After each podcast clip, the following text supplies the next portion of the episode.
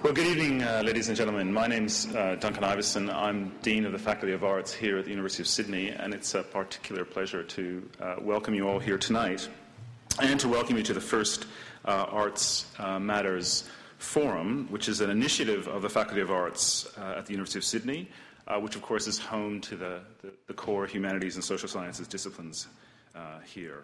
And tonight, in conjunction with Sydney Ideas, the United States Studies Centre, the U- University of New South Wales Faculty of Arts, we're discussing uh, why feminism matters.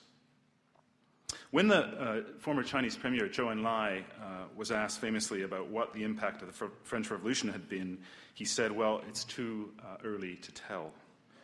And we might say something similar about the impact of feminism. Uh, although the struggle for women's equality has made extraordinary gains over the past hundred years, uh, many of the issues raised by feminist thought and practice cut to the core of the most important institutions and practices in our society, including education, work, family, social, and political life. So enormous gains have been made, but so much remains to be done.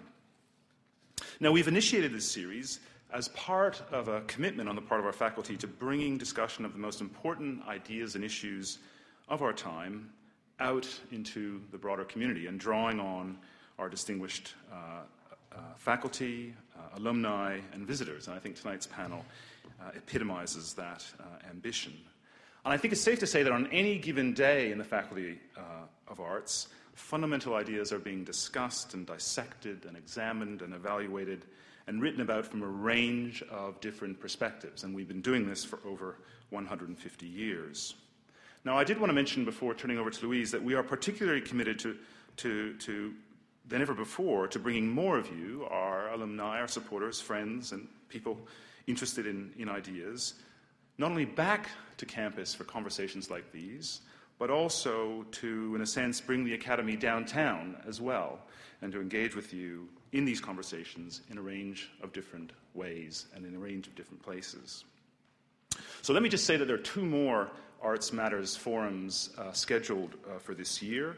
Why History Matters is slated for uh, July 26th, and Why Media Matters, which is marking, among other, among other things, the 10th anniversary of our Department of Media and Communications, is slated for later on uh, in the spring, and we'll be able to confirm that date soon enough. I want to encourage you to, to stay in touch with us by checking our website, but also perhaps even joining the Sydney University Arts Association, which is free. Uh, so it's a bargain at half the price. Uh, and that way we can keep an even, even closer contact with you uh, and work uh, with you in the months and years ahead. And you can find more information about that uh, in the foyer. So, without further ado, I'm very pleased to welcome you here tonight, and i am very happy to turn over to Louise Chappell, who's a former colleague, sadly, of ours, but now, of course, a very distinguished future fellow and associate professor at the University of New South Wales, and most importantly, the inspiration and convener of tonight's panel. Louise.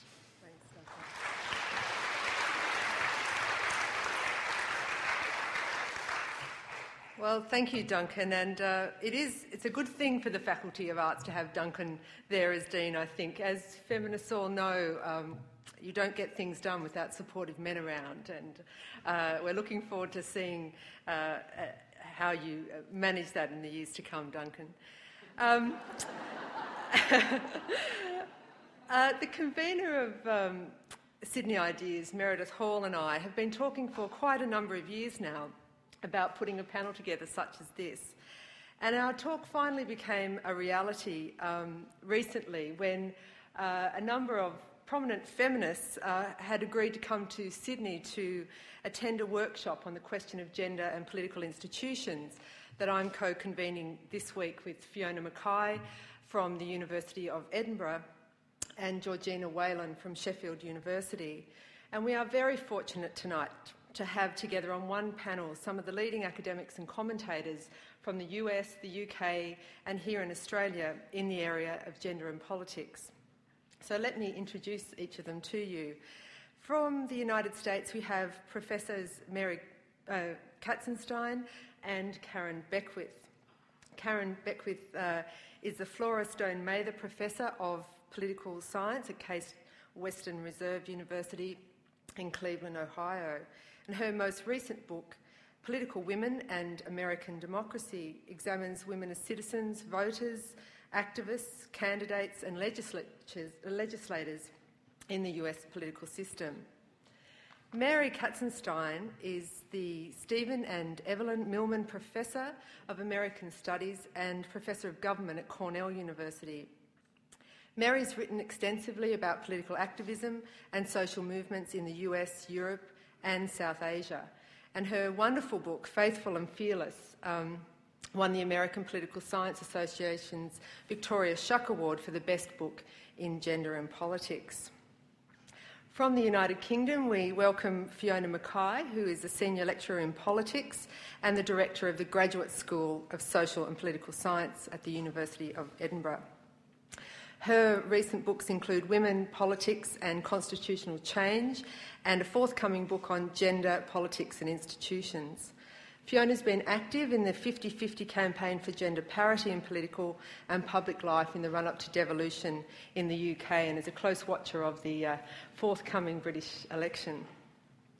From Australia, we have uh, Sue Goodwin, who is a senior lecturer here at Sydney University in uh, policy studies in the Faculty of Education and Social Work. Sue's written extensively about women's participation in public policy in Australia, and her forthcoming book, The Good Mother, explores representations of mother in, mothers in contemporary Australian social and political contexts. Sue currently holds a Thompson Fellowship at the University of Sydney in recognition of her important scholarship our last panellist tonight is an alumni of uh, Sydney University, um, Dr. Rebecca Huntley, who's a writer and a social researcher of the University of Sydney, where she gained a PhD uh, on, the, on the topic of women and ALP politics. She's the director of the Ipsos Mackay Report, Australia's longest running social trends report, and the author of Eating Between the Lines and The World According to Y. Our forum's chair tonight is someone that's probably well known to many of us, Lisa Forrest. Lisa is uh, well known as being a former Olympic swimmer, but also for having an extensive career as a TV and radio broadcaster, also an actor and writer. Her most recent book, Boycott, was published by uh, ABC Books. So, before I just hand over to the panel, I'd just like to thank uh, a number of different organisations and people who have made tonight's uh, event possible. Uh, firstly, to the University of Sydney, especially the Faculty of Arts and the International Program Development Fund, the United States Studies Centre, which has um, supported the visits of uh, both our American uh, uh, visitors, the Faculty of Arts at the University of New South Wales, the British Academy and the Australian Academy of Social Sciences, as well as the Universities of Edinburgh and Sheffield. So, thanks to you all for coming and uh, enjoy the discussion. Over to you.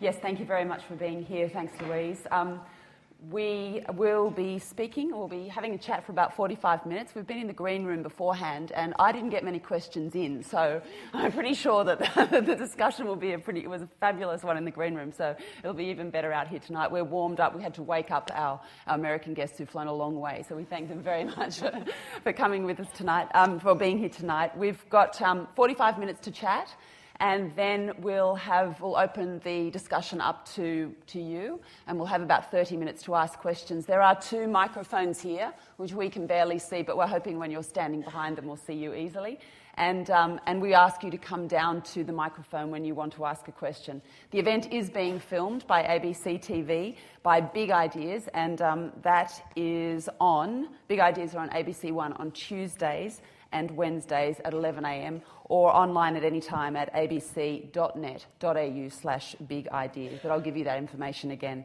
um, at the end of the session.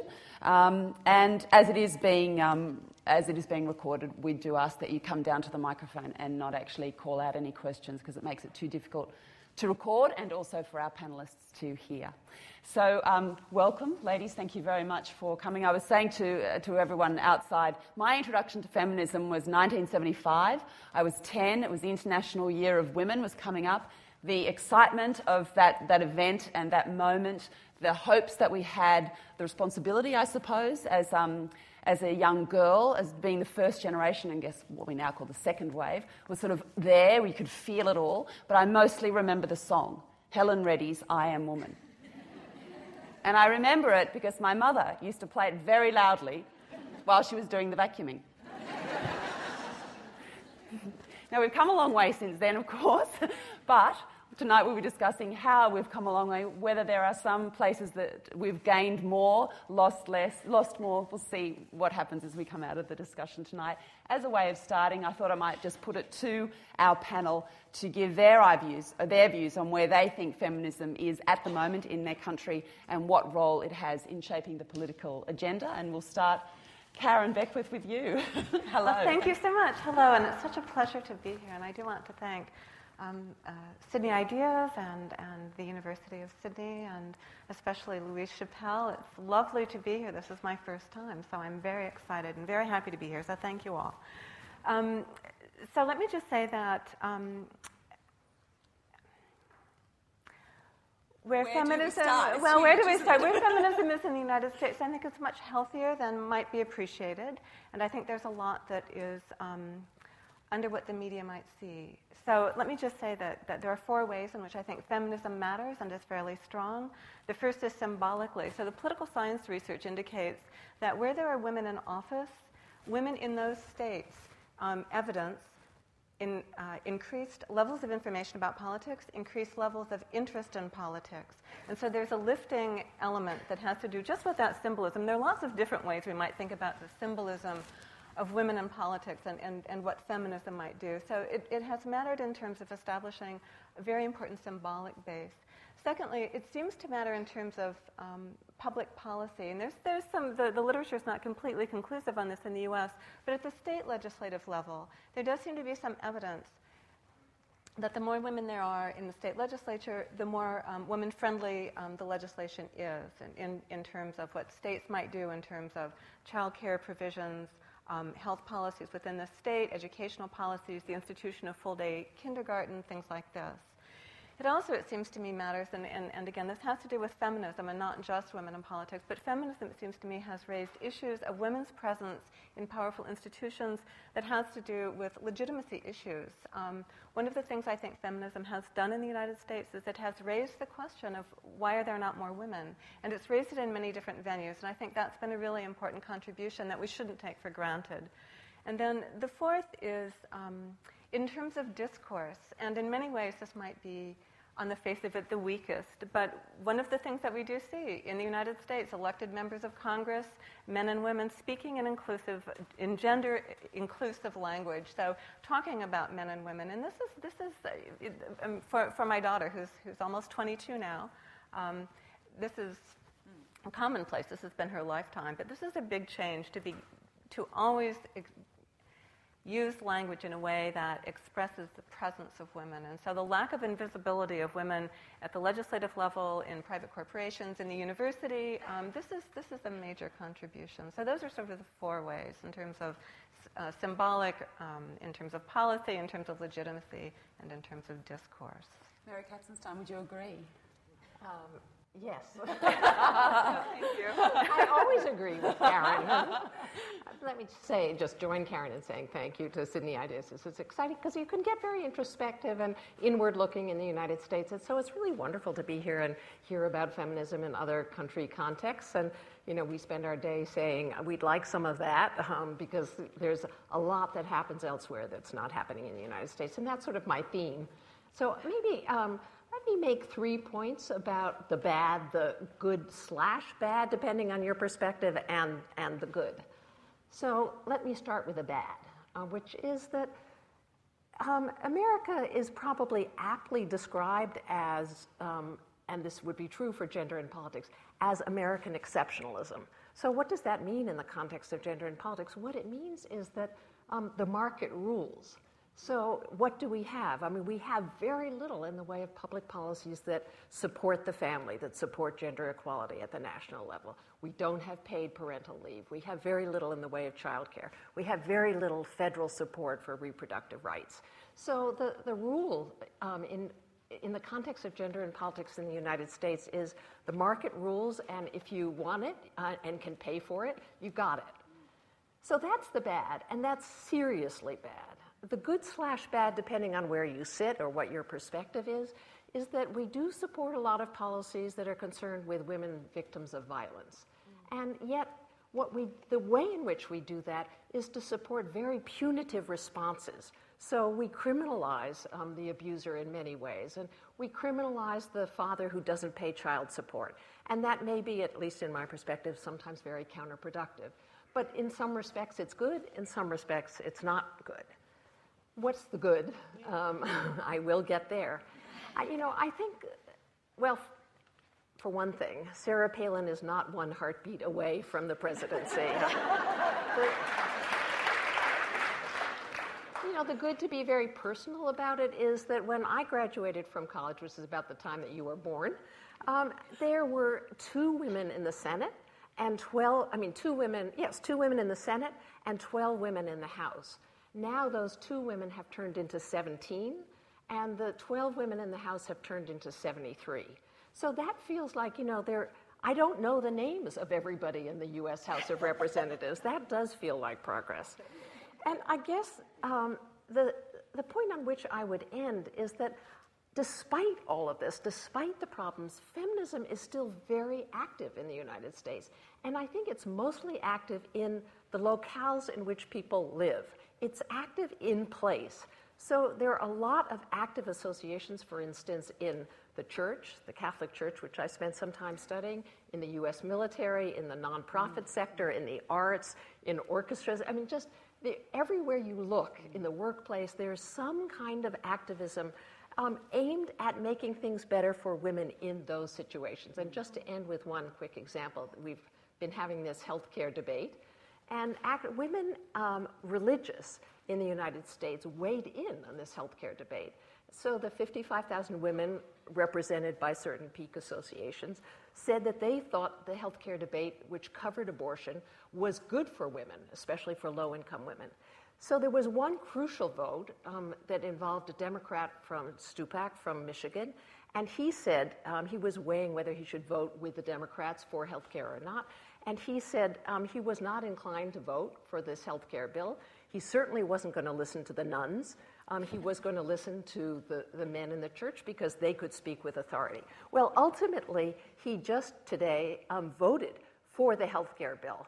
And there was a column in the Washington Post by Maureen Dowd in which she said, you know, these days, this, these days particularly, if you had to choose between the priests and the papacy on the one hand, or women religious on the other hand, I'd go with the gals. So, you know, I think there's real power in feminism these days in the United States.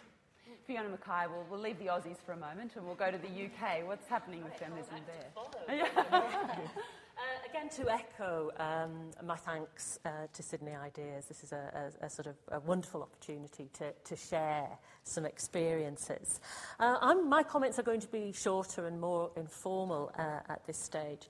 And I suppose I would say that the signs are very mixed in the UK about where feminism is.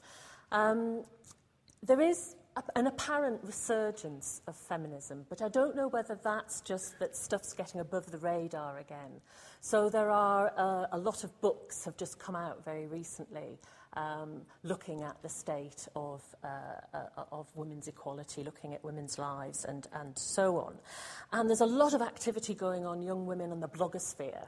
So there's a lot of cyber activity uh, going on, which again would suggest that there are green shoots, uh, uh, uh, and so on. And we've seen, for example, things like really veteran organisations like the Fawcett Society, which is one of the original suffrage societies. Its membership has, has gone up 25% in the last 12 months, and its newsletter has uh, increased its subscribers by about fourfold. So all of that is, is, is going on. We've got a general election which, unless I've missed something, still hasn't quite been called, but has to take place before, I think it's May the 6th, so it is uh, imminent. And women's representation for the first time is a sort of an accepted good across the board. So actually all the political parties um, are talking about uh, women's representation as a goal and are, are, are fielding probably more candidates in winnable seats than they have done before, particularly the Conservative Party, who have traditionally been real laggards in this respect. You know, they've, they've had a woman prime minister, a woman leader of the party, but have not been uh, engaged in encouraging women. So, if you like, women's representation is, is seen as good across the board. So, that's again a kind of positive sign. On the other hand, the, the other kind of great feature of the, of the general election this time round is that the wives have been called out.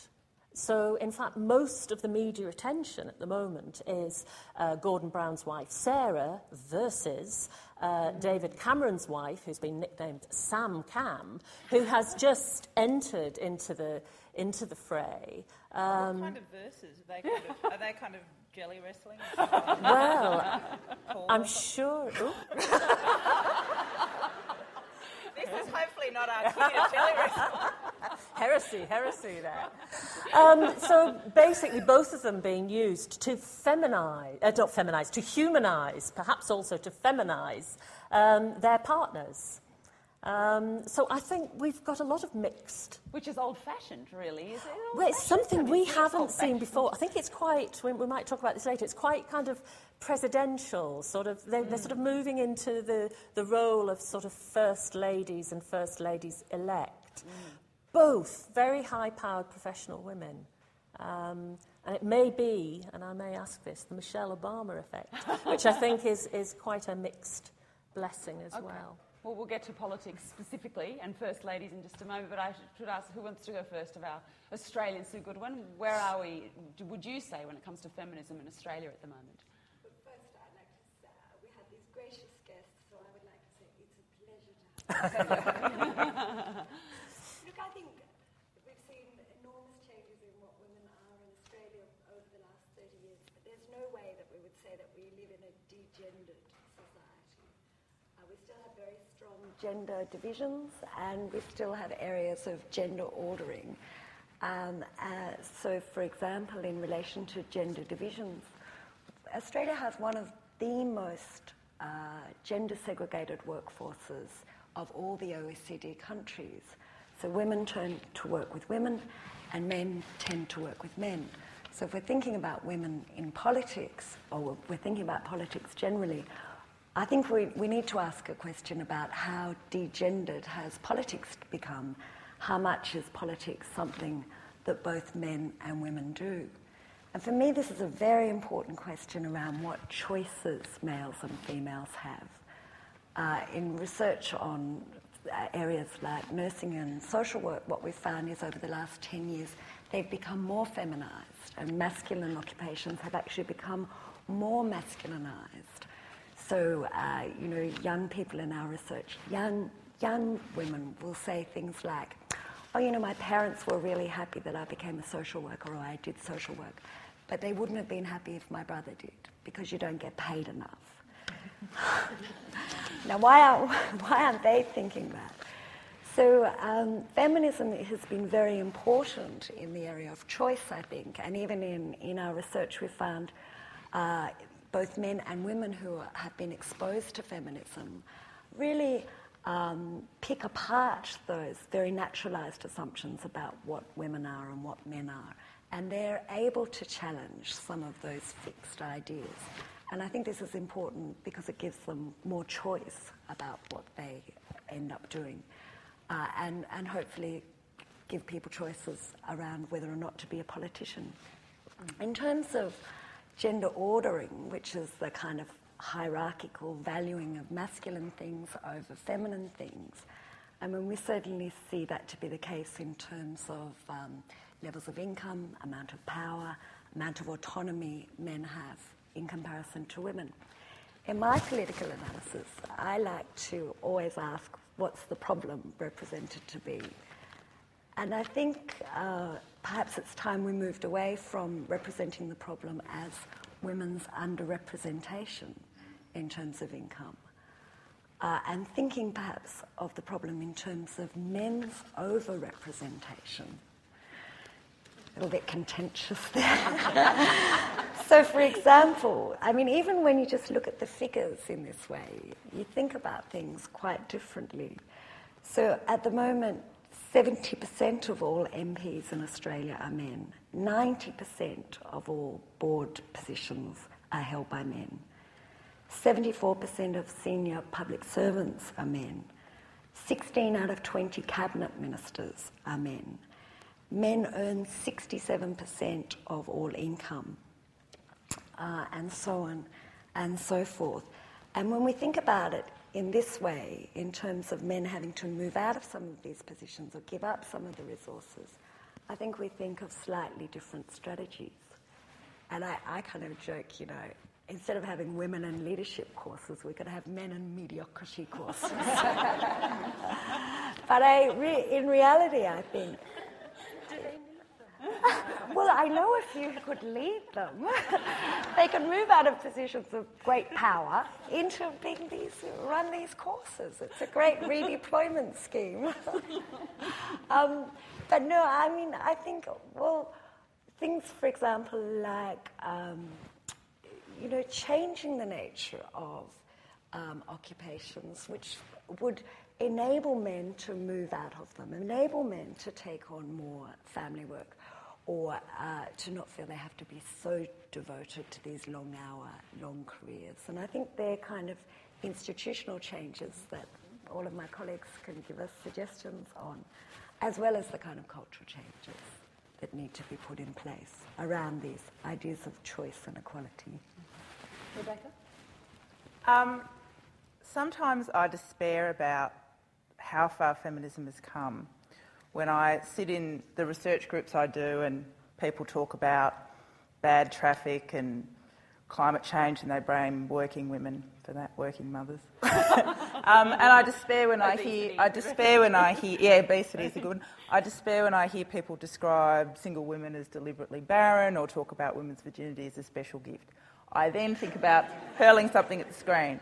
But then I also think, so that, that's, that's where we need to go. Where we've come is still significant. I think about my grandmother who came to this country when she was nine from Italy, was educated only till 11, was required to be married and have children and had no options. And I think we have made progress.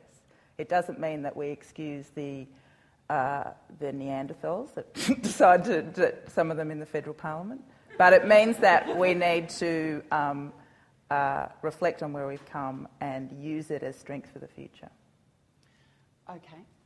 We'll go back to politics specifically because we've mentioned the um, First Lady situation in the UK, and we've seen, we've all watched here, of course, even the, the US election with uh, the sort of the opposites, if you like, Hillary Clinton and Sarah Palin. I don't know they're opposites, but certainly on opposite sides, coming from different places, certainly to um, be um, very prominent in both campaigns. And of course, we've also had Michelle Obama, I mean, Michelle Obama, Theresa Rein in Australia playing her role, I suppose, as First Lady. So let's, could, could, um, would you like to speak about the, um, well, the Sarah Palin uh, moment, I suppose, in the UK, which, uh, in the US, which continues with her book, and where we're at with where Hillary is at, and what happened in that campaign. Well, it's so tempting just to start with Sarah Palin. So, so let, let me give two, two positive mentions first. When um, the first is to John McCain, that he selected her. That was a bold move and it was a brave move. And, um, you know, kudos to him for doing it. I think he chose the wrong woman. But there were only at the time, I think three, as there still are now, um, female Republican governors of states, um, few women in the Senate, none of whom could be spared. So the pool from which he had to draw was small, um, and he didn't draw the strongest fish. But good for him. Um, the second is when um, Sarah Palin was announced before the convention, but there was a press conference, and I remember being at the American Political Science Association meetings, watching her on TV, surrounded by my horrified colleagues. And um, she gave a nice little shout out to Hillary Clinton, um, someone who had gone before. So, two good things for Sarah Palin. Um, so, a couple of things to say about Sarah Palin. I think she's fascinating. And I think she's fascinating because she enacts masculinity in a very feminized and also sexualized form. She is um, very strong, she's very bold, she speaks out, she uses language of stand up for, stand up against, um, speak out for. Um, she talks about hunting, she talks about sport, she talks about playing basketball. I forget what her nickname was on the basketball team. Um, it wasn't the Terminator, but it was something very vigorous and fierce. And I think that's part of her attraction and fascination. Um, and in addition, she has a large family and she appears to be happily married, and she certainly presents herself that way. And I think that allows her to come across both as um, interesting and reassuring, um, and also representative um, of a particular segment in the, of, in the United States that sees itself now um, not very well represented. And I just want to say something in regard to what Mary said. Um, I really do see the feminist moment in the United States as being located in an increasing um,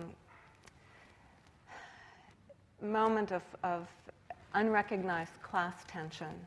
Um, economic inequalities are now about the levels of the early 1900s. They're very serious. This is due to a variety of things. Real wages have been declining since 1974. Um, we can be happy that women now make, on average, about 79% of what men make, but men now make so little that it's not the full victory that we might have hoped for. Um, and certainly the Bush tax cuts had a lot to do with redistributing wealth upwards to the top 5%, and in fact, concentrated at the top one one hundredth of a percent. Their income has risen, it's wealth, it's not earned income. Um, and this, I think, positions feminism very differently, and I think it's also given Sarah Palin her moment um, as, as some kind of um, symbolic presence of someone recognizing that something's wrong, being able to say something about it, um, but not in that particular way. And is it saying something that's useful? That is it going to help women? Um, probably not. But there's something else I just want to say, and then, and then I promise I'll, I'll, I'll be quiet for a while. Um, Sarah Palin's rise has come at a time when women's representation in the Republican Party has plummeted. There are now fewer women um, representing the Republican Party in state legislatures than there have been in any time since 1980. Um, there has been a decline in the last two congressional elections for the House of Representatives in Republican women elected to the House. Uh, Republican women are a distinct minority now, and they always have been, but this is really now something that's quite interesting that I'm sort of paying attention to. So here's Sarah Palin. I, won't say she's on the rise. She's, she's now prominent. Um, I give her no chance of public office. We can talk about that later. But it's happening at a time when the Republican Party is literally purging itself of, of female candidates and elected women. Mm. That's quite a common phenomenon too. Is that is that you can have, for example, in New South Wales, you have a, a female premier and a female deputy premier, but New South Wales is, has the lowest percentage of women in parliament.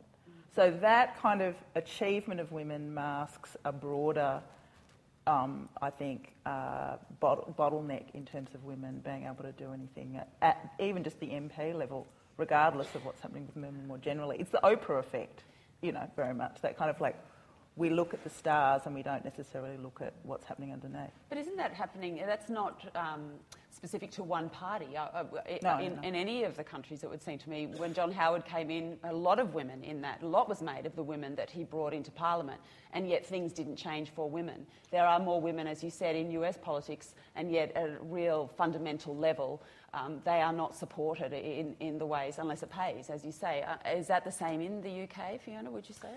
Well, you had the situation, the famous situation of Margaret Thatcher with no other mm. woman in the cabinet. Mm. Um, and although Margaret Thatcher clearly, a bit like Sarah Palin, there was a symbolic importance uh, to Margaret Thatcher in terms of, of feminism and role models. And, and if you like, making was it. There was no other woman in the cabinet. No. And what was the percentage of? Was there an increase in percentage of women in no. Victoria? No. Right. No. There were no. more women in the Labour Party when Thatcher was in office than there were women in the Conservative Party. Yeah, yeah, yeah. yeah. And someone but, like Hillary Clinton, who yeah. would have represented or would have come in with, when she, at least when she was the two for one with, as Bill's wife, with healthcare as her big thing, you would think would be someone who was going to make a difference for women. And yet she didn't win a lot of popularity with her stand, did she, Mary? Well, I think she did. I mean, she had the majority of the women's vote. Um, mm. regrettably. Mm. I mean, I, will say some, that I think Hillary Clinton's campaign taught us a, a, very important lesson. Karen has captured very well the Sarah Palin phenomenon that you can come from Wasilla, um, Alaska, and be, you know, potential vice president. But I think we really learned the most from Hillary Clinton's campaign, and that is that we don't need to worry anymore about whether there is a woman is competent or a woman is qualified or, you know, can a woman do the job? Clearly, even for those of us who didn't vote for Hillary Clinton, she was a very impressive candidate. And she, 65% of the American public said that here was a woman who was experienced enough, knowledgeable enough mm-hmm. to hold the office of the President of the United States. Mm. So, you know, I think we have really moved in the direction of saying that women are now competent enough to do the job. And that's, that did not used to be the assumption. Is it the assumption in Australia, do you think, Sue, Rebecca? I think, I mean, if you look, if you're to believe the polls that have, have, come recently about people thinking about Julia Gillard being Prime Minister, I think there's no question about competency. And in some ways, that, that's mirrored, I think, a changing public perception of, of girls being smart.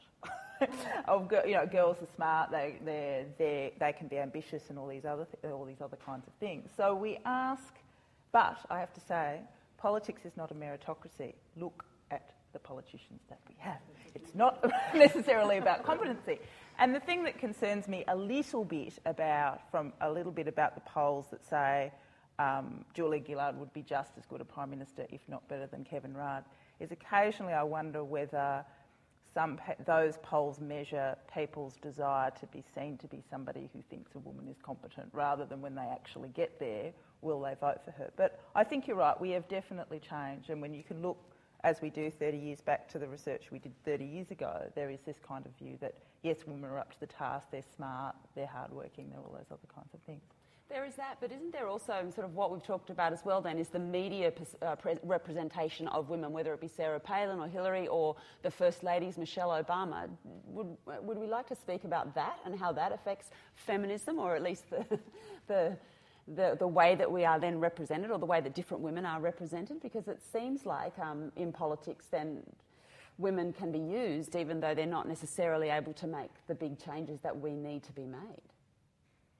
They stand out, I think. You know, they, they stand out uh, as um, being slightly different. I kind of wonder too why there's so much discussion about that perhaps what a woman, what a woman's politi- what a woman politician might be wearing or their hair colour. It's because they don't have the, you know, rel- the cheap suit, bad haircut suit, you know, kind of uniform that so many poli- the male politicians have. I mean, they've got bad haircuts too. They've got terrible dye jobs. They've got bad suits, but nobody talks about it. But I think I think it, that I think that is again changing. There is mu- there is, is less. Um, there's still some discussion, but not as much as you would expect. Certainly not kind of the levels that it was, let's say, in the 80s. It was particularly bad then. Fiona? Well, we oh. had a female Home Secretary, and the press was absolutely obsessed with her cleavage. you know, so, I mean, over the last sort of 10, 15 years, I mean, women have now actually been in just about every uh, one of the, the, kind of big offices of state, apart from um, Chancellor of the Exchequer, and I don't think we've had a Defence mm. Secretary of State for Defence yet. Mm. But we've had a Home Secretary, which we haven't had before. We've had a Foreign Secretary that we haven't had before. But the, the media is quite schizophrenic mm-hmm. because they don't tend to spend a lot of time um, saying that a woman is incompetent. I mean, I think there is a kind of sense, oh, yeah, yeah, yeah, that's fine. But there's still an inordinate amount of time spent on um, female politicians appearances. And this Home Secretary also, she was one of the problems, one of her particular problems during the expenses scandal, which we might talk about a bit later, and how that's transformed UK politics, is that her husband had uh, hired a pornographic movie and then charged it to her parliamentary expenses. So really, she should, there should be articles about that she's got bad taste in men. Mm. Really, she's getting problems about it, clearly. Mary, you were going to say something? Well, that just made me think of the attention that was paid to Sarah Palin's wardrobe and, and who paid for it. Um, and many feminists in the United States thought that Sarah Palin got a raw deal, even when they were Obama supporters. And, and to some extent, she did in the mainstream press. I mean, some one prominent um, interviewer asked her what um, journals or what, what her reading material was to keep informed. And this um, people said, well, they didn't ask George Bush, you know, what he read to keep informed, and that probably would have been a useful question too. but I actually think the issue is not so much anymore the mainstream press. I think that the media environment has changed, and I think the problem is now the blogosphere. I mean, anything goes on a blog. And so, and, the, and it's contagious. So you can say, you know, the nastiest, most unacceptable things on a blog and know that um, soon lots of people will be talking about it. And that it doesn't help men either, but I think women are particularly susceptible. I also think this kind of attention to what women look like. it's not just women in politics. It's, it's another example of the gender divisioning in our society. And I think women use what they can and uh, are used in ways that they can be.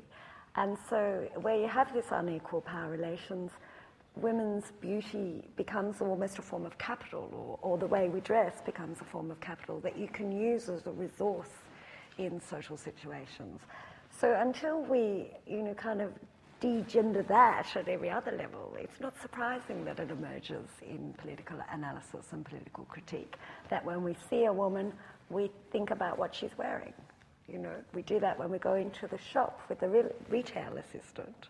You know, we see a woman and read her as somebody who dresses in a particular way and carries themselves in a particular way. So, do we accept that and then just move on and not worry about the fact that those things will be concentrated on and, and not get, certainly not worry in terms of feminism, what that's saying about it? We dress better. so we can't be attacked.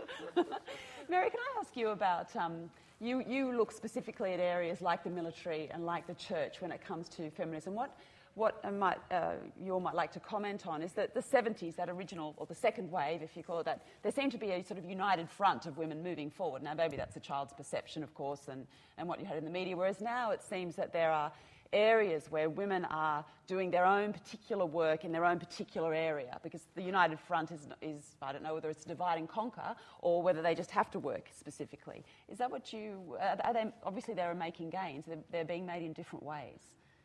Well, I think, I mean, there may be some disadvantages to working in one's home terrain, but I think on the whole, you know, many problems are local problems. So if you're a woman in the military, I mean, right now, w- women's reality in the military far outstretches the possibilities that the rules provide for.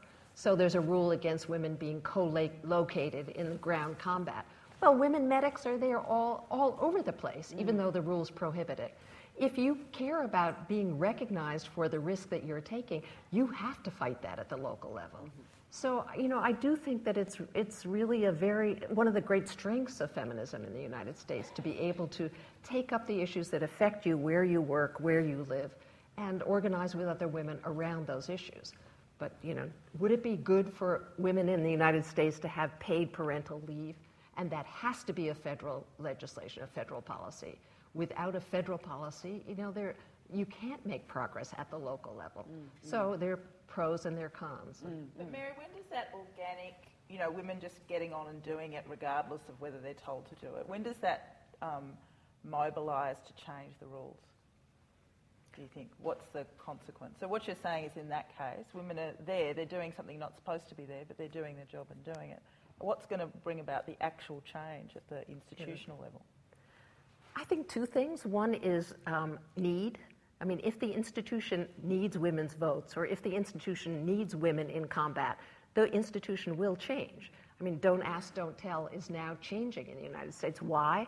Because we need manpower. Um, we need every person we can get. So some of it is institutional imperative, but some of it is women's pressure. It's very difficult if you're a priest um, in, you know, in the parish. And you're looking at women who are very politicized, very active, and you're seeing them Sunday after Sunday. There, you know, there may not be a need to change your view or to change the way you talk, but it's very hard to look women in the face and continue to say some of the things that has, have traditionally so been said. nuns are scary, is that what you're really? No, no, no. I, always- I was We all brought know up, that. I was brought up a Catholic. Those nuns can be formidable. Rebecca, what about uh, you're seen as the uh, Gen Y expert in many areas? You can write one book in Australia and be an expert. It's appalling, really. We can talk about we can talk about that. But anyway, I guess one ahead. of the uh, I'll, I'll, I'll trot out one of the other um, you know cliches is that uh, the Gen Y girls aren't interested in being called feminists. That they see feminism as something that has worked against them. Um, well, I suppose I'd say two things to that. The first is the, the accusation amongst some um, women who came to leadership positions during the 70s in the, in the second wave that their daughters and granddaughters aren't feminists. I would often say to them, well, don't assume everybody in your generation was a feminist either. It's not over. Let's not get a bit too nostalgic. I know you smoked a lot of pot then, but really, honestly, let's be a little. Let's let's let's focus on the real memory that perhaps not everybody was um, marching in the streets. But I, and I suppose the second thing I'd say is that when you actually talk to young women, they may not necessarily attach the label feminist to them. And, and let's be clear that there are still young women who are comfortable with that label. Um, but all of those kind of central tenets broadly of feminism, they try and live their life about that. And they're also kind of aware, and especially as they get older, of gender inequality. So they're not at that level of, oh, women are equal now and it's all fine. They're highly aware, they're highly educated, and generally, when you do talk to those that are politically active, they tend to centre their feminist activism within a broader politics of, let's say, globalisation or concern about what's happening in de- the developing world. And that's a really good thing to place feminism within a broader, well, not so much broader, but a, a, a political context that isn't just about gender. So um, I don't really subscribe to that view that young women are all wanting to be Playboy bunnies and, you know, bounce around the stage and, you know, gen, you know, feminism doesn't matter anymore. No. And there's actually some data to support that for the US as well. So there's a, a CBS um, New York Times poll that was done in 2005. So this is after the second election of George W. Bush. Um, and um, women and men were asked about the impact of the women's movement on their life chances and has it made things better? And there were supermajorities um, of agreement that yes, it has made life better for women. And that was consistent across all age groups, with the exception of women over the age of 65 um, who may have been actually articulating the reality for them that it came too late. But among young women, high appreciation for the impact of the women's movement on their life chances. And then there was a question about whether or not you identified yourself as a feminist. And only 25% of women um, responding to that agreed that yes, they did identify themselves as feminists. But when the question was changed to the following with the preceding sentence, um, most, uh, something like most people think of feminism as meaning political, economic, and social opportunities and equality for women. Um, would you consider yourself a feminist? And then supermajority, 69% of women responding yes. Um, and so it, that, I, I think that does reflect, in fact, fairly strong appreciation and an understanding, and- and again, among uh, sort of all generations of women, that feminism has had a positive impact. So what they're rejecting is not the term feminist, is the term feminist as defined by the media as some hysterical, unshaved, male-hating, crazy person who wants to put their child in like a, uh, like a Politburo-run childcare 24 hours a day. I mean, really. I mean, and why would you not reject that? Yeah. Fiona, what about in the UK? Oh, sorry, you want Yeah, to no. know? Yes, yes. Um, I haven't seen any uh, studies about that, so a lot of what I would say would be anec- anecdotal, really. Um, I think feminism has always punched above its weight in the sense of there's a lot of feminist ideas now out there in the water almost, but it's still a very common refrain to say I'm not a feminist. But um, I did some research with, um, and it was with female uh, politicians at the local level in the 1990s. And I asked two questions. I asked one question about equal opportunities, and I asked, um, oh no, it wasn't equal opportunities. I asked one question about feminism and one question about the women's movement. And only about 25% or so would say that they were feminist, but nearly all of them felt they were a part of the women's movement. And they saw it as, as some kind of cultural resource um, and also a kind of an historic trajectory. So you had women sort of talking about, oh, yes, I see myself in a line going back to the suffragettes. And uh, so they, they actually saw, you know, my mother was a feminist, but, but they didn't. Um, want the label, but they saw themselves as part of a, a kind of a movement, a collectivity, a kind of cultural phenomenon. So. And the, um, the, the, green shoots that you were talking about at the beginning, mm. so are they being reflected in the lead up to this UK election to the things that women want or need? In you know, are those issues being uh, looked at, uh, particularly through uh, with both parties? Or? I don't know. I've got a little bit of a problem about you know what are seen to be women's issues in the run up to the election because I think the number one issue uh, for for probably all voters in the run up to the British general election is, is the economy and the recession and the, you know, the huge amount of public debt. Uh, and so on. So, I mean, I think there are just a whole range of issues that both men and women are interested in. The polling data seems to suggest that you've got kind of subgroups. Um, so we don't have a very strong gender gap as, as you have in the, in the States, but you have certain subgroups where a, a kind of gender gap builds up. And you've got that women, younger women are more interested or value more highly issues to do with education more than the general electorate. And older women prioritise health care uh, more than the general uh, electorate. And then beyond that, I, I think you've really got, um, you know, there are lots of different issues about welfare, about the mm. economy, etc., etc., which both men and women are interested in. And do you have the issues of parental leave that we've been discussing that, that the US well, we have parental leave. Not, not a huge amount at the moment. One of the things that, that happened after the Labour government came uh, to power was that it signed up to the, the social chapter uh, in the European Union, which the Conservatives had, had opted out of. Um, so um, first, uh, young fathers got two weeks unpaid leave, and they now get two weeks paid leave at 90, I think it's 90% of salary, although it might be a flat rate. Um, but both parties have got quite progressive packages on the table uh, to do with parental leave rather than paternal leave. I got that right. yeah, that was I saying parental before.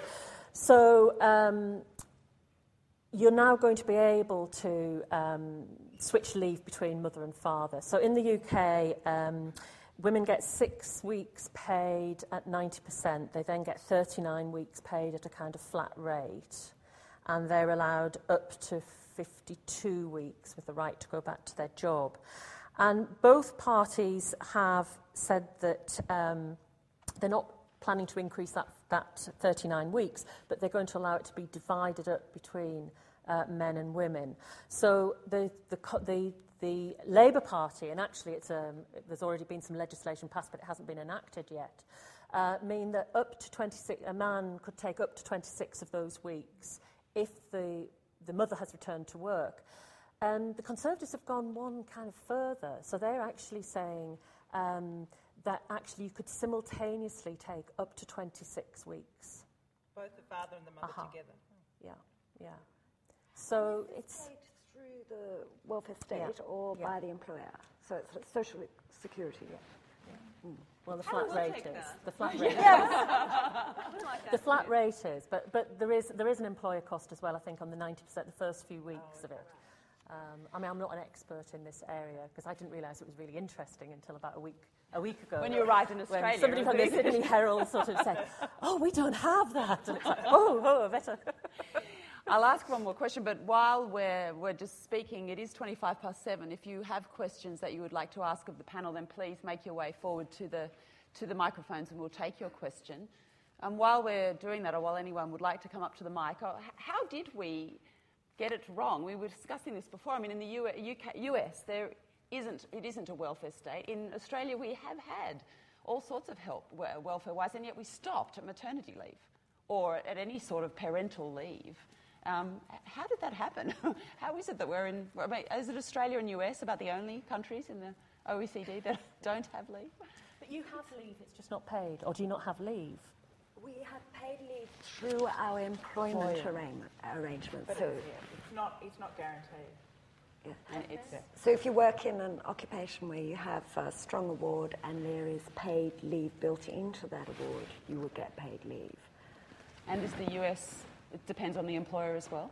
Well, there's a, a, a federal law, the Family and Medical Leave Act, which um, provides, as I recall, 12 weeks of unpaid, because paid is unthinkable at this point apparently, paid, uh, unpaid leave um, for one or other parent. So it's for birth, adoption, um, illness of a family member, um, and I think it starts at businesses of 50 employees or up. Um, and it's enforceable by law, and your position is saved for you. So you can go away for as much as 12 weeks, and you can come back to your same job. And if it's not there, then you can litigate. Now, if you got paid maternal leave, would they would op- would conservatives call it socialised maternity?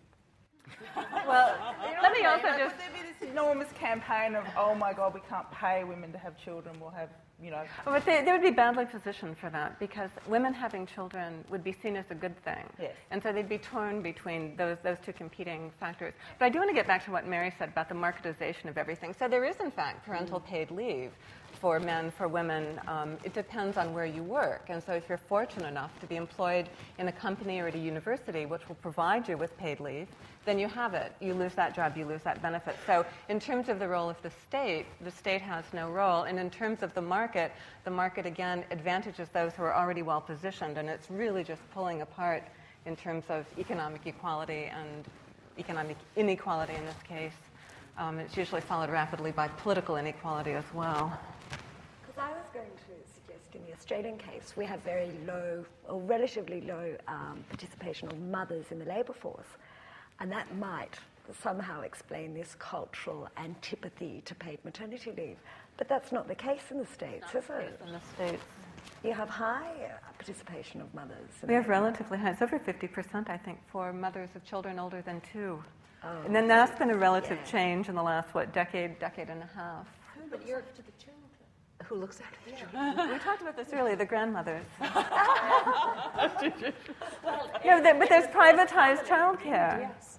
There's privatized childcare. I mean, those who have money who can afford it buy childcare. But Mary, I'm sorry. I was just going to make one notation about your reference to socialism, which is the closest we came to real federal commitment to sort of uh, family support was in the early 1970s when um, Nixon almost signed a child care bill. And um, he was criticized for doing it, uh, be- that he was going to transform the United States into a socialist country. They were We'll very take vulnerable. some questions from the floor. This lady just here, hello. Come forward. Oh. Hi. Hi, how are you, Lisa? Good. Bring the mic, just put, tilt the Oh, mic down yes. towards Look, you. I'm sorry, I'm- No, no, just the mic itself. Don't worry about that. Yeah, that'll Vertically tilt. There challenged.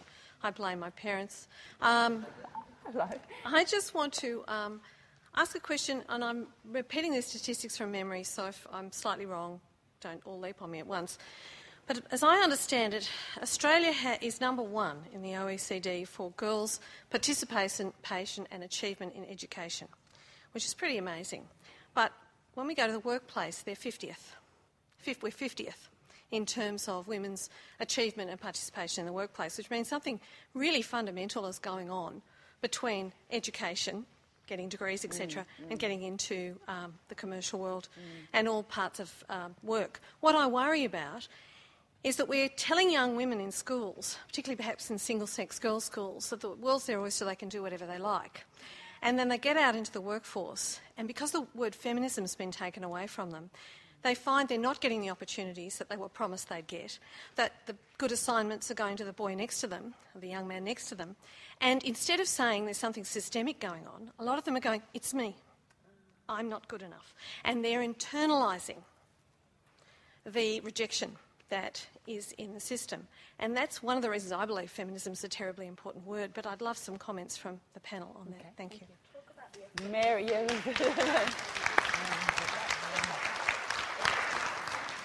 Mary, we'll get that to you because we talked about it. It was very interesting before we came I, I on. think it's such a serious point. And the example I would give of the way in which I think it, it affects large numbers of young women who ought to, you know, ought to, this ought to be the moment of great empowerment for them. There was a study done at Duke University about, you know, what, what, is a, what does it mean to be a woman, eh, a student, a co-ed at Duke University? And, and what women said is, well, you have to be very successful as an academic, as a student. You not only have to be successful as a student, you have to be a good athlete. Not only do you have to be successful as a student and a good athlete, but you also have to be very social and, and convivial among your friends. And the list went on and on. And one person who was interviewed about this said at the very end of this long uh, list, she said, and you have to be effortlessly perfect. And um, when I talk about that to my students, that everybody's head nods. And so, you know, I think they're exact, you're exactly right that people have individualized um, their aspirations, their competencies. And that's going to be a very serious problem, a source, I think, of enormous anxiety as young women go into the workforce, they start to have children, and they feel like it's totally up to them. Mm. Mm. Is, and uh, is there anything from the Australians that we, any, any research that you're doing? Um, I suppose the, the one manifestation in the, the, research I did on Gen Y was that the women I talked to said, um, a lot of them said to me, I'm, my, success in my life is assured until I have children, which is why I need to put everything I possibly can into my 20s and just, just basically try and get as much as I possibly can done. And then magically somebody will come, I will get pregnant at 30 and quickly have two children.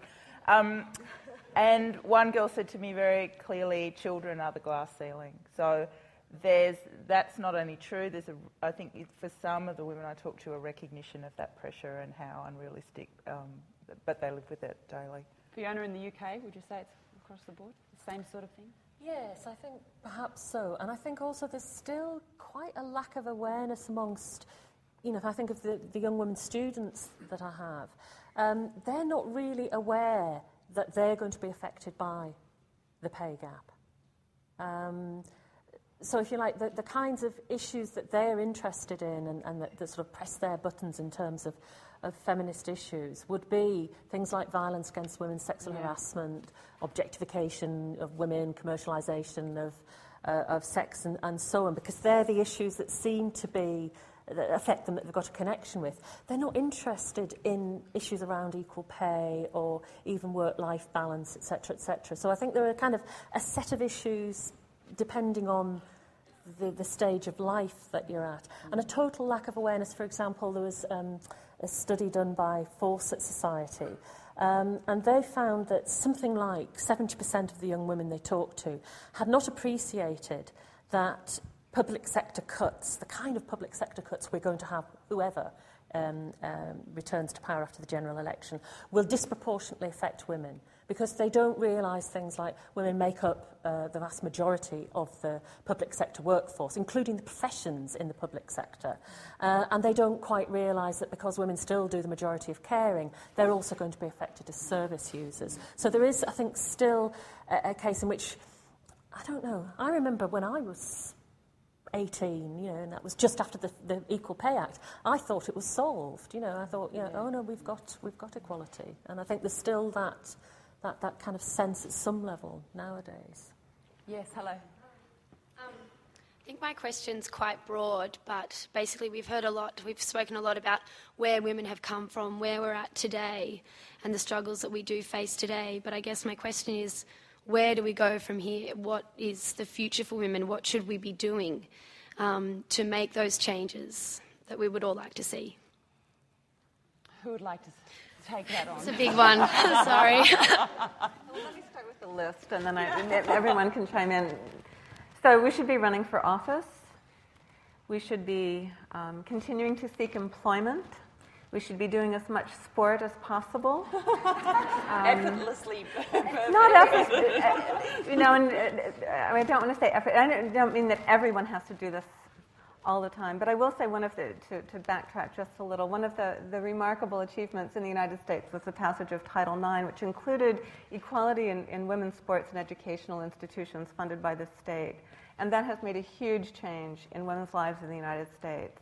Um, how we think about our bodies, how healthy we are, what's available to us, uh, the capacity to, to, to, function on sports teams and to carry that into university and to carry that um, beyond, that's been a huge, huge change. And it's been a change since the 1950s. So, just very briefly, my grandmother, who was born in 1908 or something, um, 1904, played on an intercity basketball team when she was a young woman out of high school. This was common in the United States for women to be in sport in that generation and the subsequent generation.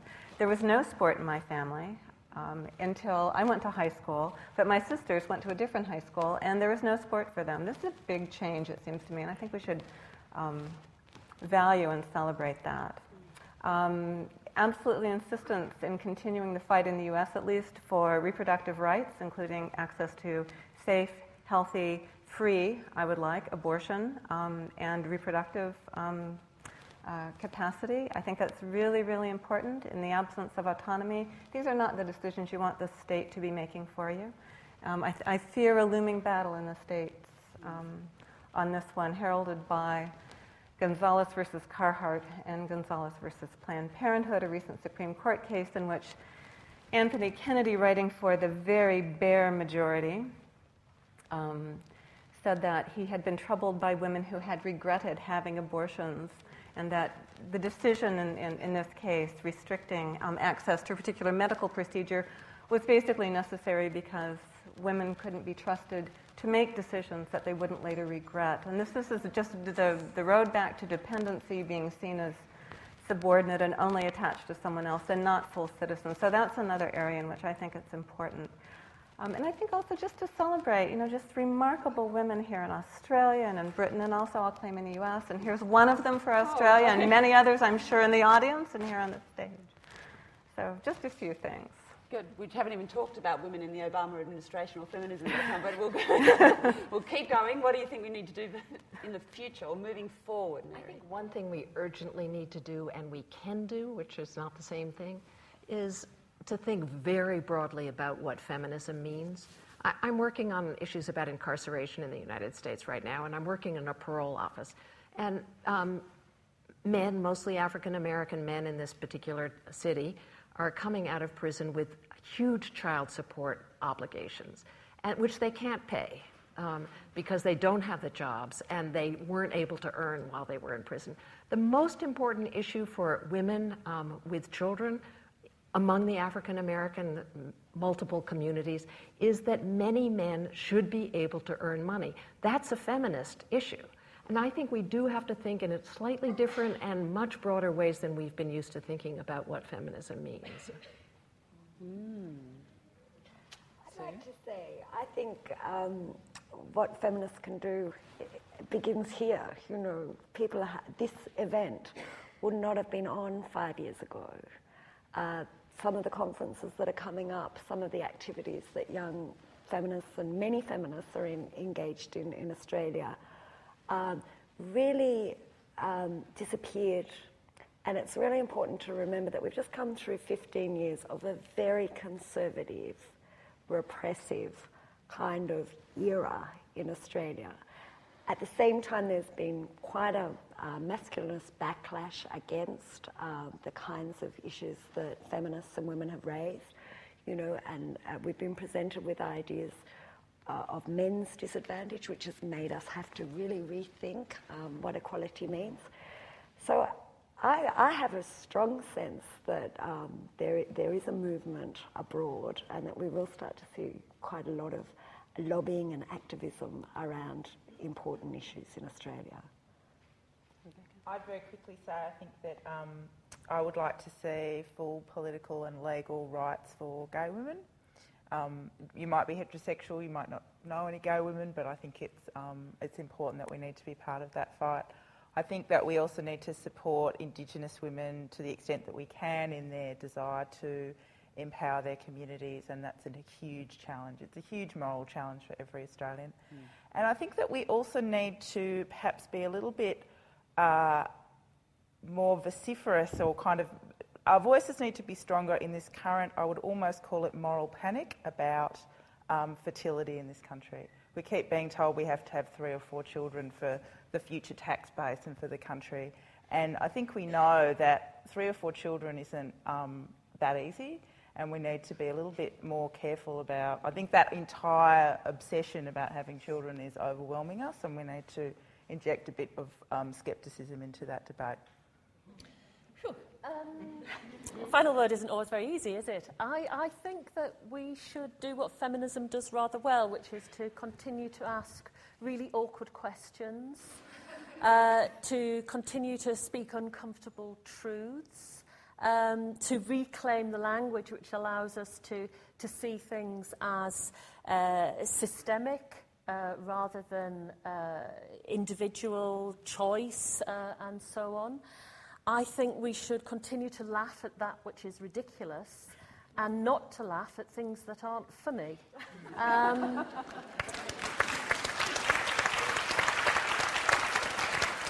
And finally, I think that the message should get out that there are very many more creative ways to be a bad girl than dancing around in your underwear.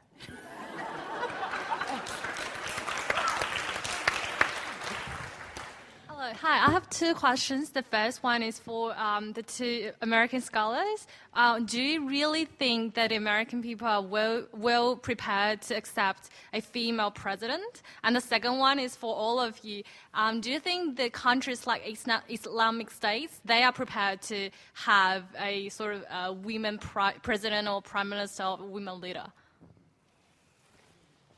We'll start well, with the US the, question. To, to, answer the second first, I'm, I'm, not quite sure what you mean by Islamist, but Bangladesh has had a head of a female governing head of state. Um, Pakistan has, and actually two in Bangladesh. Uh, Pakistan has had, um, Turkey has had um, a female prime minister, so they're well ahead of the U.S. Um, in regard to women at the executive level. The poll data has shown um, for the last 15, 20 years um, 80 to 90 percent um, willing to support a woman for president, uh, indicating lack of prejudice. Um, and I do think we're, we're, we're ready. So let, let, me just give my little rap about this, which Mary encouraged me to do. So um, I believe that George W. Bush did a favor, actually, to, com- to competition at the national level for women, and I call it losing the masculine advantage.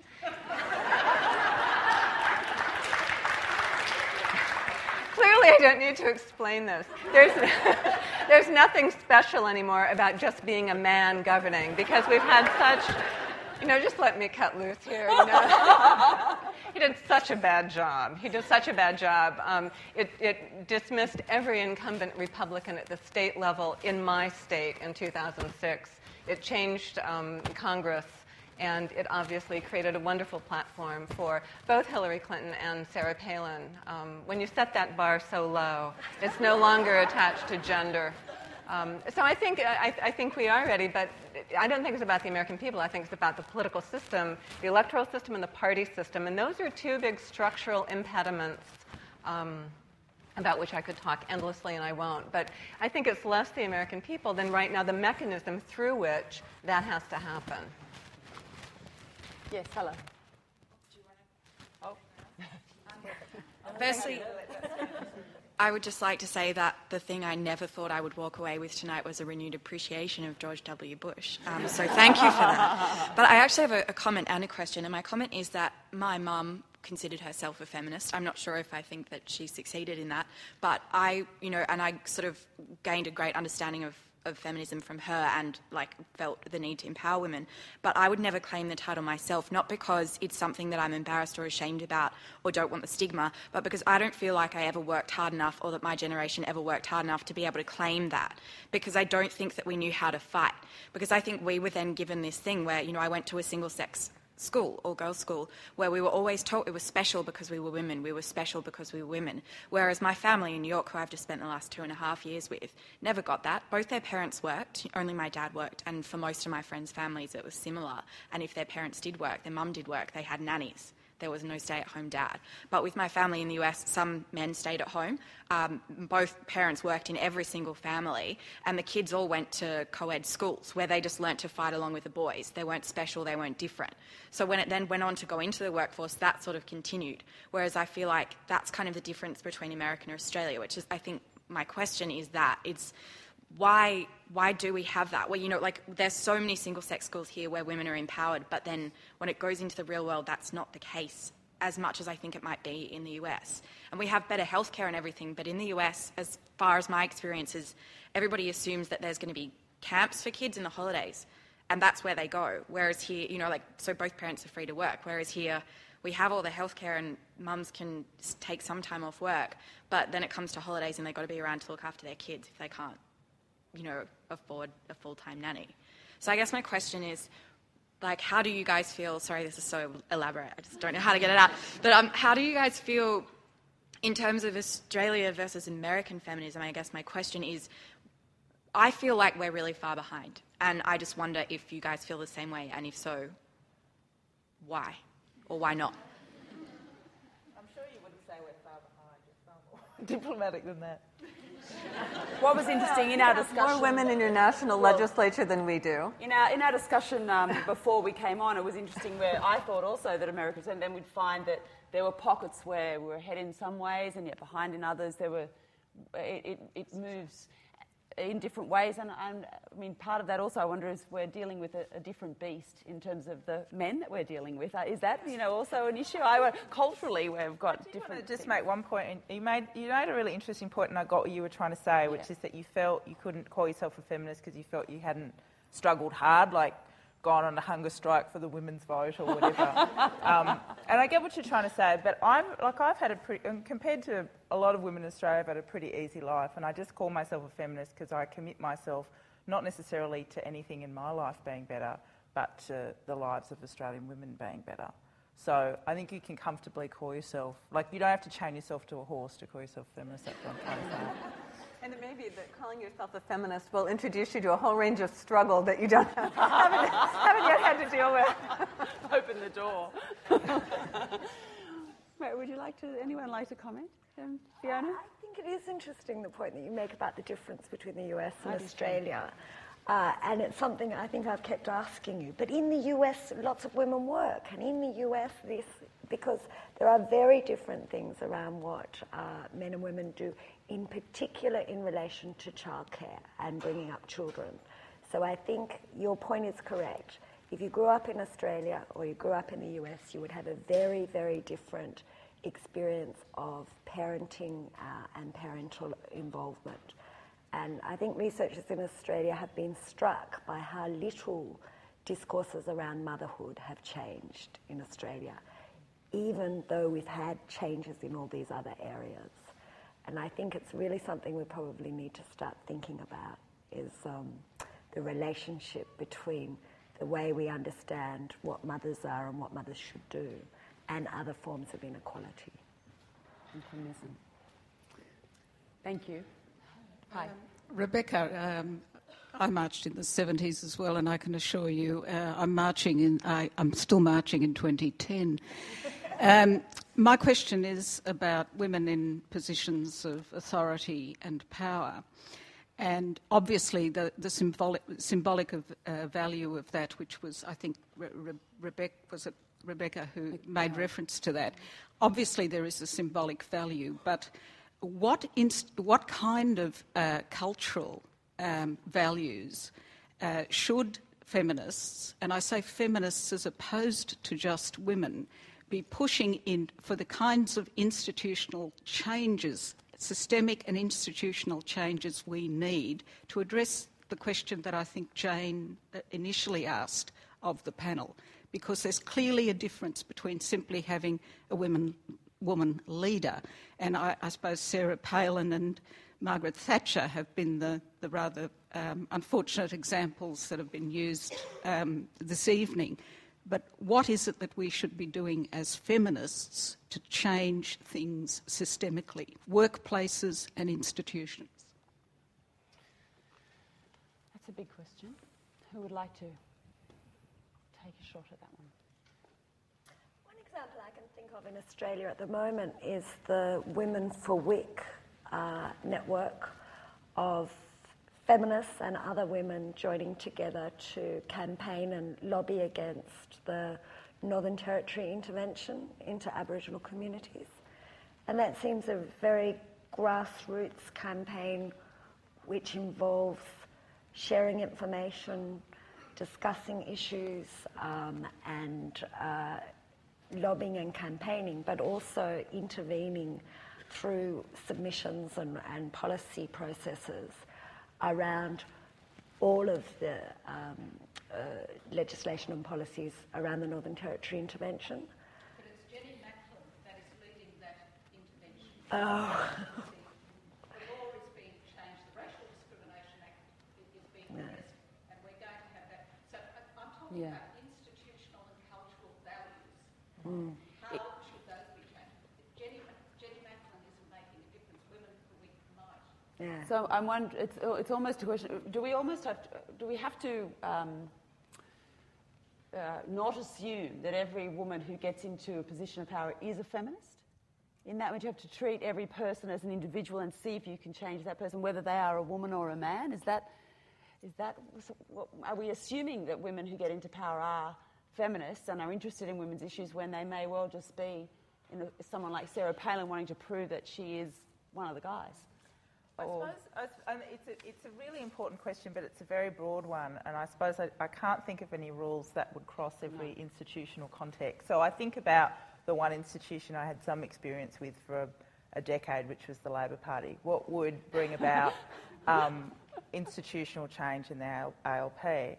And I think that the thing that would bring about institutional change is knocking down as much as possible the factional power of a very small group of men who still continue to control who gets pre-selected and who doesn't. I used to joke to my ex-boss that um, there's no reason why they couldn't have all their important meetings in a men's urinal. and in fact, they traditionally did. Um, and I suppose one important part of that is it's still, there are lots of extraordinarily capable women in the Labor Party, some of them are doing well, some of them should be doing better. Um, but it constantly surprises me the extent to which they acquiesce to some of the worst behaviour of men. And I think it just means that they need to, um, I think it's a whole new capacity to change. There's some institutional changes that could happen in the Labor Party, weakening the power of particular kinds of male dominated unions that still get to choose who gets pre selected. But I mean, I'm not, I'm not being Pollyanna-ish about politics. I know it's still going to be a leadership group that are going to make decisions. But I think there are certain institutional cha- things that you can change to make that group more transparent, make them more accountable, and make them, um, you know, less narrow and and um, less focused on on power building, really, as you know, as the only raison d'être of kind of politics. So that's what I would say within that context. Fiona think it's also helpful if, if feminists can identify and play a leadership role when they see new institutions in the making um, to, to mobilise coalitions to ensure that at the stage of institutional design we aren't seeing traditional masculinity built in with the bricks, but we're having a kind of a more inclusive uh, institution in the making. So thinking about the UK and devolution, for example, um, the creation of the Scottish Parliament, um, there was a very kind of self-conscious mobilisation of feminists and the wider women's movement, all sorts of different sorts of groups to, if you like, ensure that there would be the representation of women in terms of higher numbers of uh, women MSPs, but also a sense of uh, a greater substantive representation in terms of trying to build structures in which there would be a more inclusive idea of politics sort of newer ideas of politics, and in which it would be more likely that a kind of broader political agenda, including those issues that are traditionally thought of as women's issues, would be more likely to take centre stage, would be more likely to result uh, in outcomes. And in a very kind of simple way, some of the things that, that happened in Scotland, and Scotland is not a country that culturally would immediately come to the, the top of your list of um, yes, women friendly. you know, uh, you know, we're better known for Braveheart, aren't we? And, uh, Sean Connery. Um, but there were things like a real attempt to make the political parties rethink the job of a politician so that it was no longer seen as, as a kind of reward for being in the right faction or um, uh, a, a reward for being, you know, Secretary serving... of a trade union Yes, or 25 years as, as, a, as a party member. So all those sorts of things uh, happened. There were quotas uh, introduced, certainly in the Labour Party, and I think that quotas do play a role in, in institutional uh, change. There's uh, a creche in the Scottish Parliament for oh, sorry, is that how you say it in your country? Uh, so there's a kind of visitors' creche in the, uh, the Scottish Parliament, which is, if you like, both a practical and a symbolic recognition that actually citizens have caring responsibilities. Um, and there are things like an equal opportunities, you, you know, women's policy machinery, which I know you, you, you have. Um, anyway. Um, but a kind of real sense in which we might try and do politics a little bit differently. And I'm, I'm not kind of going 100% down the road, you know, it's all touchy and feely and things. But just, you know, can we change things on the margin a little bit? Can we, can we do things in, in a different way? Um, and the first parliament returned 37.2% women. Yeah. It went down after two elections. went up, went up to nearly 40% and then went down again. And I think that also shows that, I mean, just vigilance um, you know, that there are a lot of legacies, even in new institutions. There are, you know, a lot of path dependencies. Karen? So I had to think a, a little bit ab- about that question. So culturally, I think, in the United States at least, we've, we, we actually have come quite a long way. And, and to re- recur for a moment to Sarah Palin, you know, she stood up in front of people as a working woman and an elected governor of a state um, a woman with four children. Am I doing five children? I'm, I'm not doing the count right. With five children, um, and making no apologies about working or having children, and that was no longer seen as an anomaly. And I do think that the tension between women who don't work outside the home for pay and women who do work outside the home for pay, which was sort of the 1970s and 80s dichotomy, has passed. And so part of continuing continuing to insist on a citizenship that recognizes women as complete citizens, which still in the US means a shift in how we think about citizenship and a shift in, um, uh, well, I'll just leave it at that. So I think that, that continuing, uh, continuing insistence um, that we're more than half the nation, and that means that. Um, we need to be taken with respect and we need to be everywhere. And then there is a sense, I think, also in the States now that if there's an institution that's only men, even the men are looking around and thinking, you know, there's something not, not right here. We need to have some women here, if only for show. We really need to do that.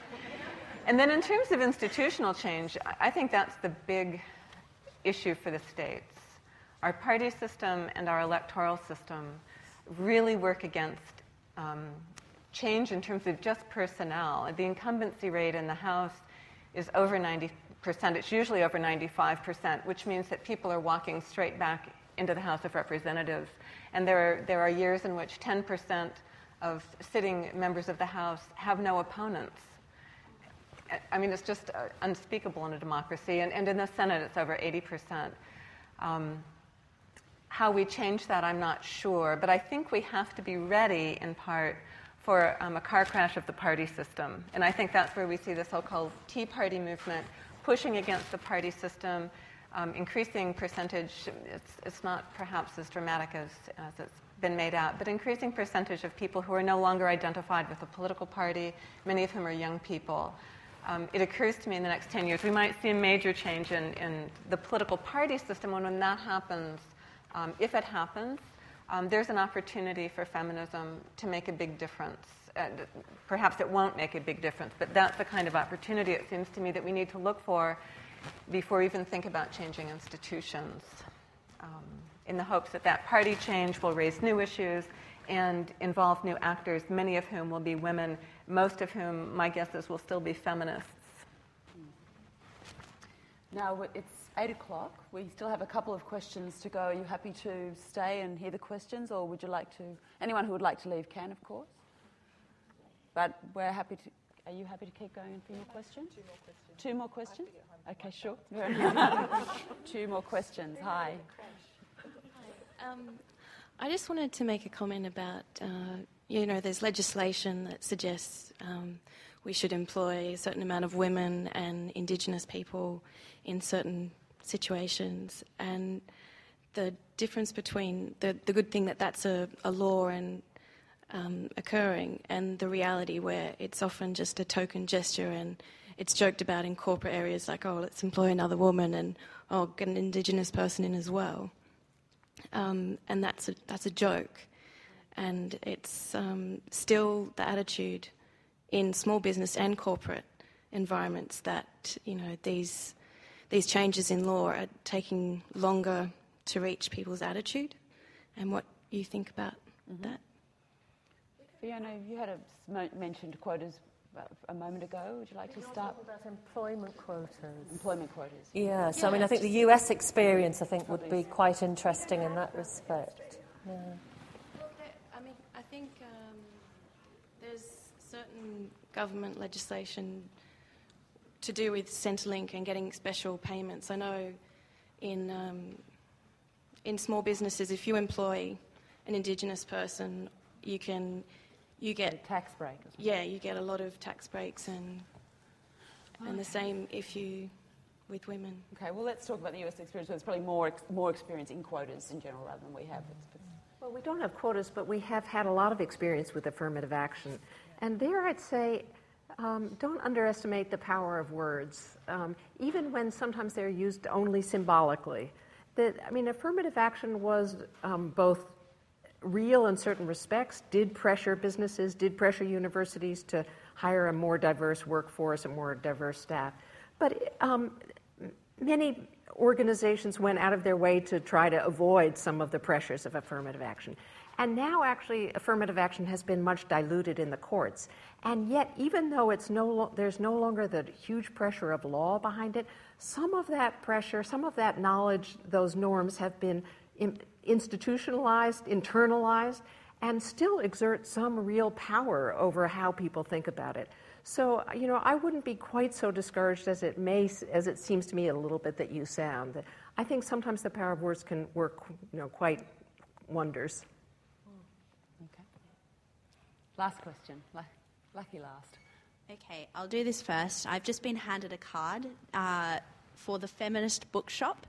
Um, so, if you would like to visit them at the world's longest address, they are at Shop 9, Orange Grove Plaza, Balmain Road, Lilyfield, Sydney. or feministbookshop.com.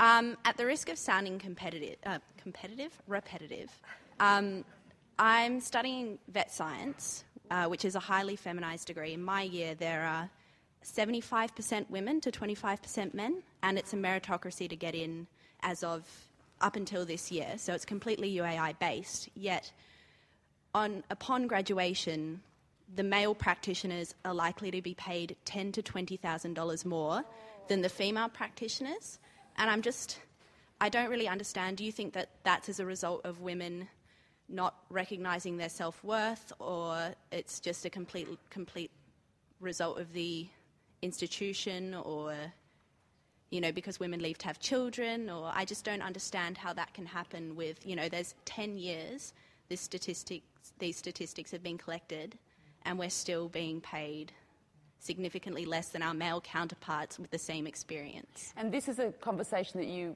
would have with other uh, girls who. Yes, studying. we're all very pissed off.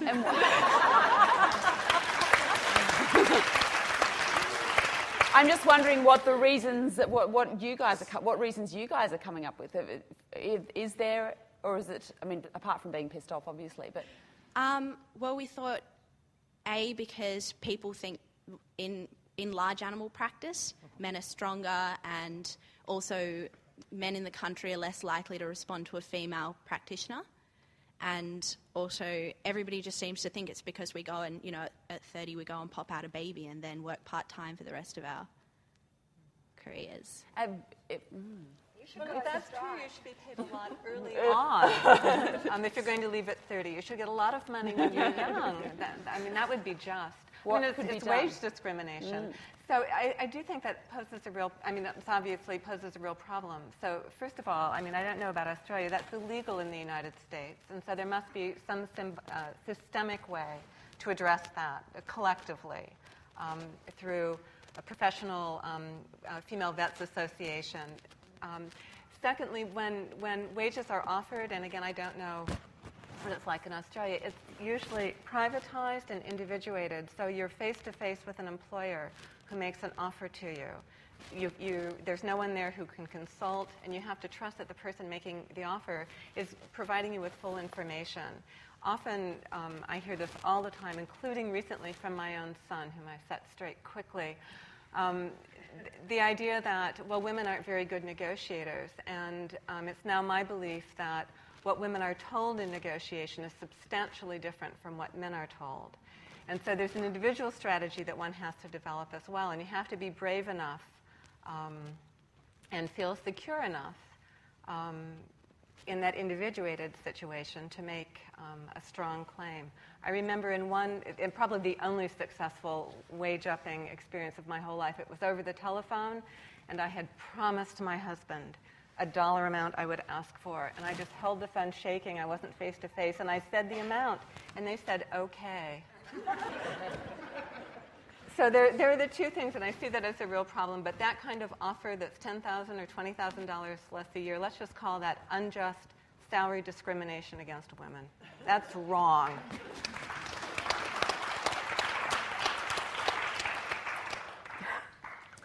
Thank you so much for everybody for being here tonight, and th- please thank our wonderful panel who have been so great tonight.